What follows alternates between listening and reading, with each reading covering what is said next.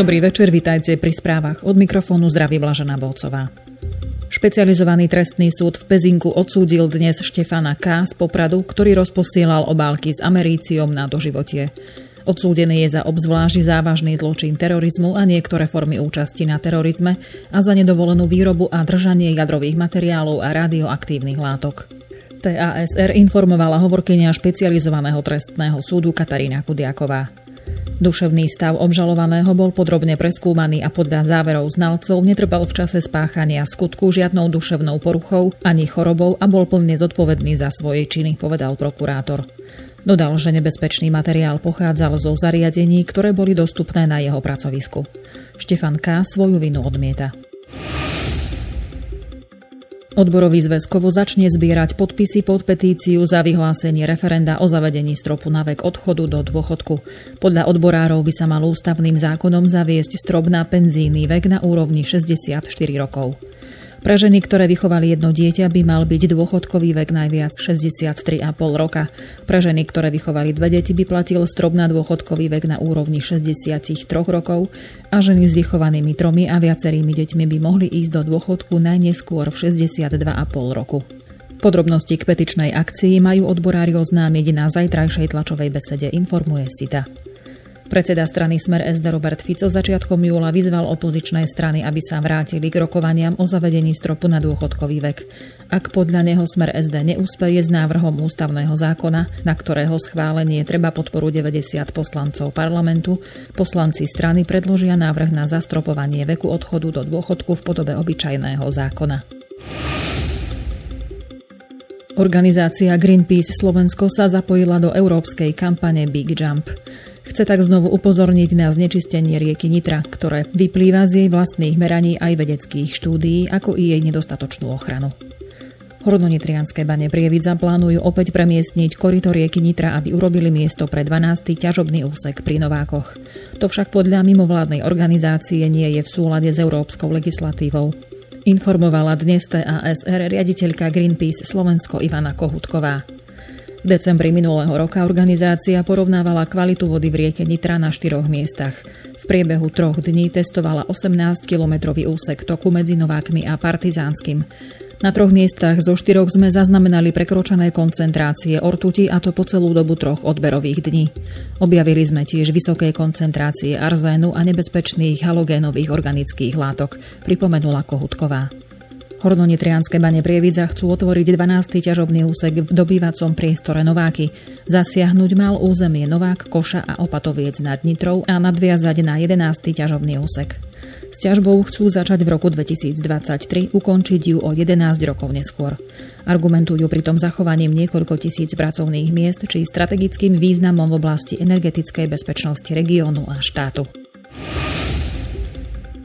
Výzva Slovenskej národnej strany, aby sa ombudsmanka Mária Patakijová nezúčastnila na dúhovom pochode, lebo sa za ním skrýva ideológia usilujúca sa o rozloženie klasickej rodiny, je podľa opozičnej strany SAS vrcholom spiatočníctva. Klasickú rodinu nemôže rozložiť to, že budú mať občania s homosexuálnou orientáciou rovnaké práva ako heterosexuáli. Reálnym ohrozením klasickej rodiny je alkoholizmus, domáce násilie, nevera a netolerancia uviedla predsednička poslaneckého klubu SAS a tým líderka strany pre osobné slobody Natália Blahová.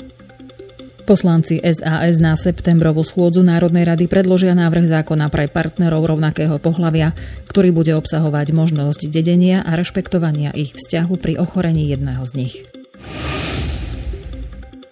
Aj keď majú poslanci viac ako dva mesiace voľna, oni sami si taký dlhý čas oddychu nepripúšťajú, píše dnes portál Pravda.sk.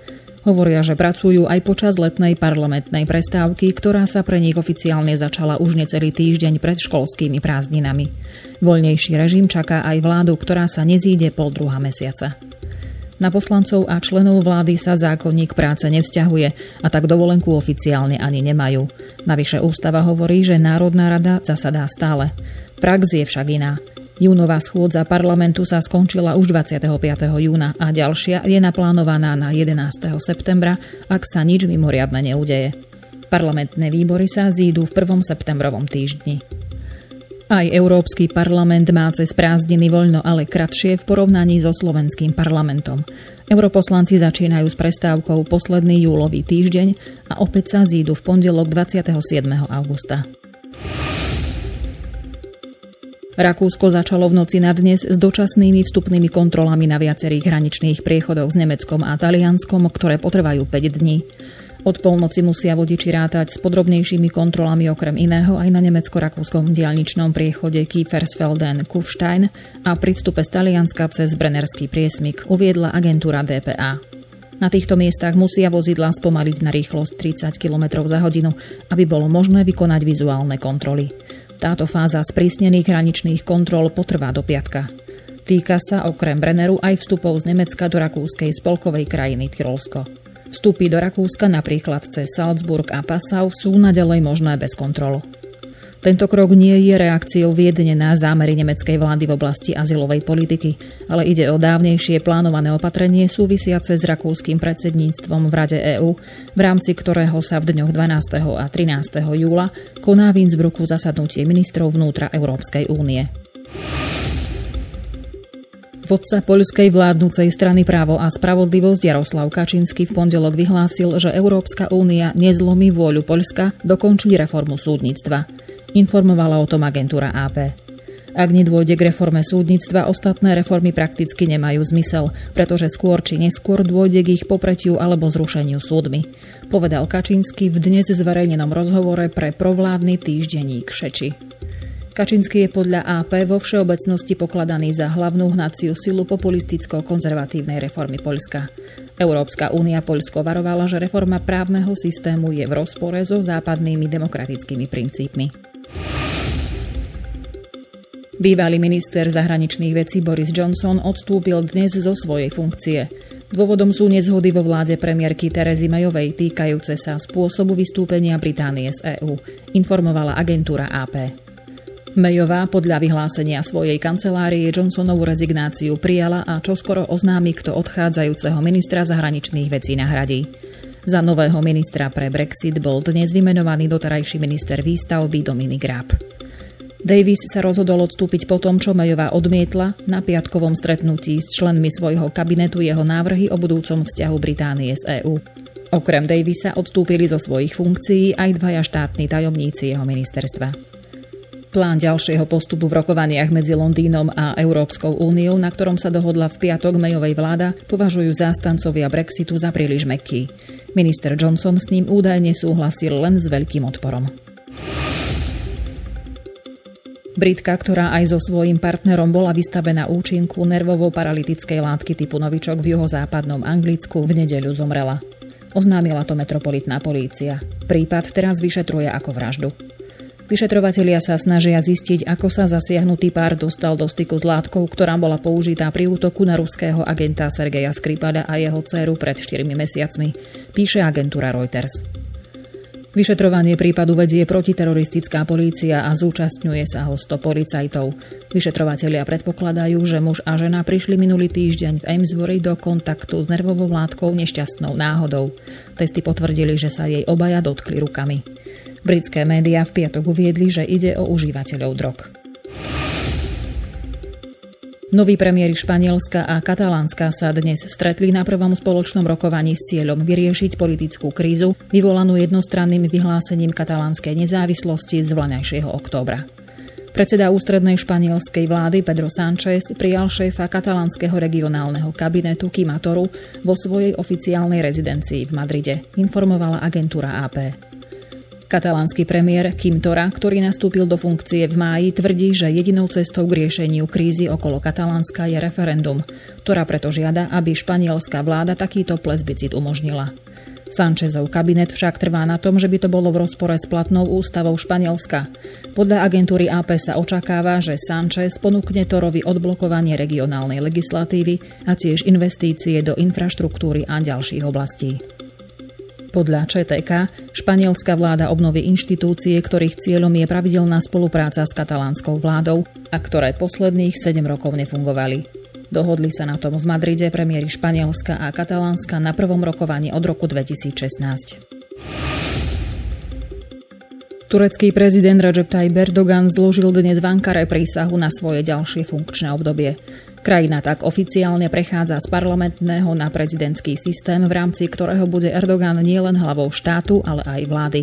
Informovala o tom agentúra Reuters. Erdogan sa so ziskom 52,59% hlasov stal oficiálnym víťazom predčasných prezidentských volieb.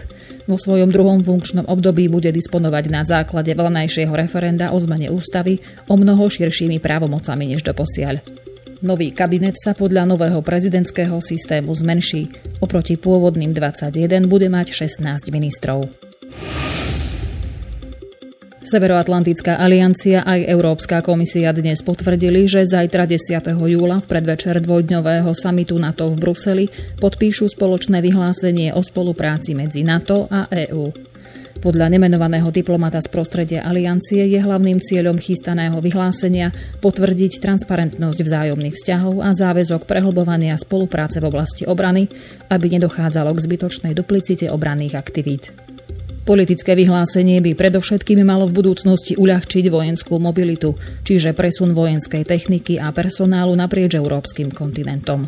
V praxi to znamená odbyrokratizovať súčasné čakacie lehoty pri pozemných transferoch a skrátiť ich z desiatok dní na maximálne 5 dní, v ideálnom prípade na niekoľko hodín.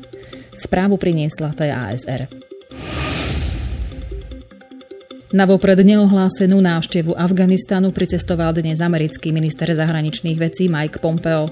Informovala o tom agentúra AP. Pompeo sa v rámci svojej návštevy stretne okrem iných predstaviteľov aj s afgánskym prezidentom Ashrafom Ghanim.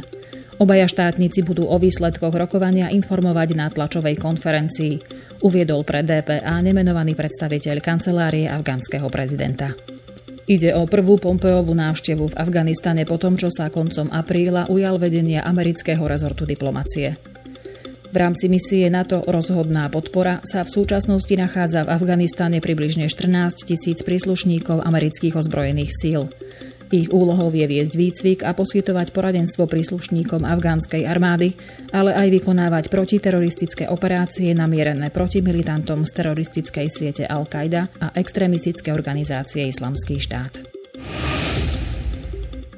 Rozsudky smrti sa v Iraku vydávajú v závratnej miere v rámci úsilia stíhať a trestať podozrivých členov teroristickej organizácie Islamský štát. Za uplynulých niekoľko rokov vydali v Iraku viac než 3000 rozsudkov smrti, informuje agentúra AP. Od roku 2014 v krajine obesili zhruba 250 ľudí za údajné väzby na islamský štát. Z toho 101 poprav sa uskutočnilo len v Lani. Najvyšší trest pritom môže padnúť za akékoľvek obvinenie súvisiace s tým, že dotyčný vzal do rúk v mene teroristov z islamského štátu zbraň. Vzhľadom na to, že je závislosť od informátorov zvlášť veľká, existujú aj možnosti, že niektoré obvinenia sú motivované osobnou nevraživosťou, píše agentúra AP. Informátori sa pred súdom nikdy neobjavia. Ich tvrdenia sú sudcom predkladané v podobe písaných správ od predstaviteľov tajných služieb bez zmienky o ich prípadnej motivácii. Viac ako 200 tisíc sírčanov, ktorí za uplynulé týždne ušli z provincie Dara na juhu Sýrie, sa vrátilo do svojich domovov. Informovala o tom dnes agentúra DPA. Podľa zverejneného vyhlásenia sa títo obyvatelia predtým obávali odvety zo strany vládnych síl.